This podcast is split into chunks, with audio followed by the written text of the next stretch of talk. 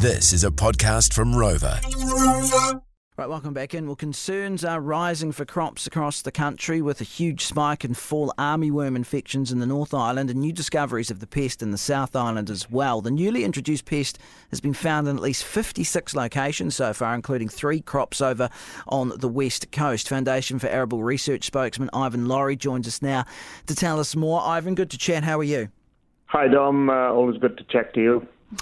How bad is this for crop growers, Ivan? Obviously, pretty bad. Look, this is a, a threat to crop growers, mainly uh, maize and sweet corn growers, but uh, fall armyworm does also have the potential to attack another 350 or so um, crop species, but uh, with lesser economic damage. So the major threat we're focusing on the moment is for those maize uh, grain, maize silage, and sweet corn growers throughout the country. Exactly what is fall armyworm and how does it affect crops? So fall armyworm is a lepidoptera. It's a it's a caterpillar in its um, active phase when it's feeding.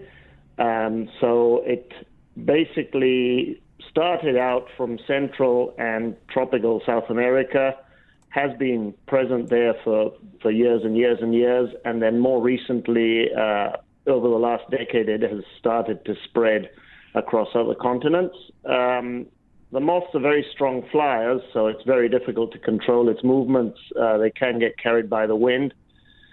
And as um, corn, in particular, spread through other other countries, um, the moth followed. What sort of damage are we looking at? So it can vary. It'll vary depending on the stage that the uh, worm is at. So it's got five larval stages, uh, and and at the bigger stages, it's more voracious, but it also tends to go into the whorl of the plant. Uh, so it'll primarily feed on leaves. Uh, it prefers the younger plants and, and, tender leaves, but it will go on feeding right through the cycle of the crop. Uh, and the dangerous bit is that when it goes into the whorl, when it goes into the central growing point of the plant, it, it, affects the development of the plant. It basically stunts the plant from there on because it won't tassel, uh, and and you won't have a normal development of the plant in the cob. Right. So it has the potential to be devastating. It has the potential to be devastating. However, there are some positive things that we need to say. One of them was that prior to Christmas, we did get approval for one of the insecticides, the active ingredient spinetoram, uh, to come on label for maize and to be able to be applied for fall armyworm. Uh, that is for ground application only at this stage, which is a bit of a problem because the maize crops in general are fairly well advanced. But we're working um, closely with government to try and get the application for aerial permission uh, to come out at some point. Uh, the other positive, I think, is that we have early, had early signs of parasitism from native wasps that will be attacking the fall armyworm. Um, we've had several growers send in photographs of, uh, of uh, parasitoid at work killing the worms. So that's also will be an important part of a, an integrated pest management program for the future. All right, a bit of nature and a bit of uh, intervention as well should uh, hopefully um, alleviate the problem. And uh, I guess, Ivan, the um, the final question is in terms of the fact that it's here now. Is it here to stay, or is there a possibility that um, it could be greatly reduced in population, as it were? Look, obviously, we're still in the middle of a response. Uh, in response, we are telling growers that any fines should be reported. Uh, there's no downside for any grower finding fall armyworm and reporting it. On the contrary, it helps build a picture for the researchers as to where and how this thing is moving and whether it has adapted to the cooler temperatures of New Zealand.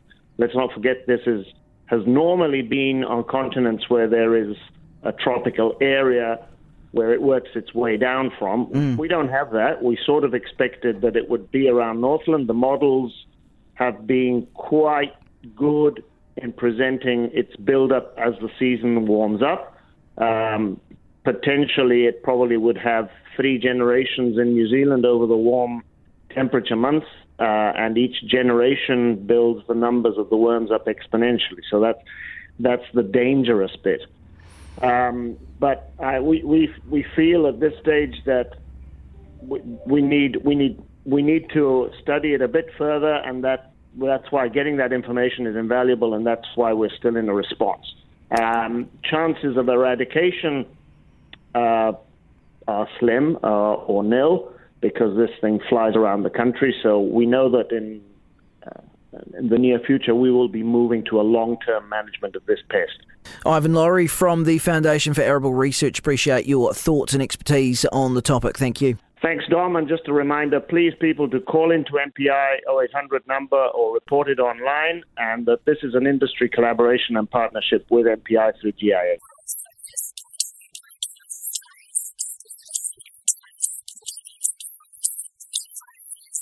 And that's the show for today. Just before we go, I see that uh, a northern Southland velvet deer uh, sold for eighty thousand bucks last week. That's the most spent on a velvet sire stag at an auction in New Zealand this season. Well done to uh, Netherdale Red Deer Stud. Uh, that is our show. As always, thanks to the team at NetSpeed, netspeed.net.nz. Mark and Leah up next.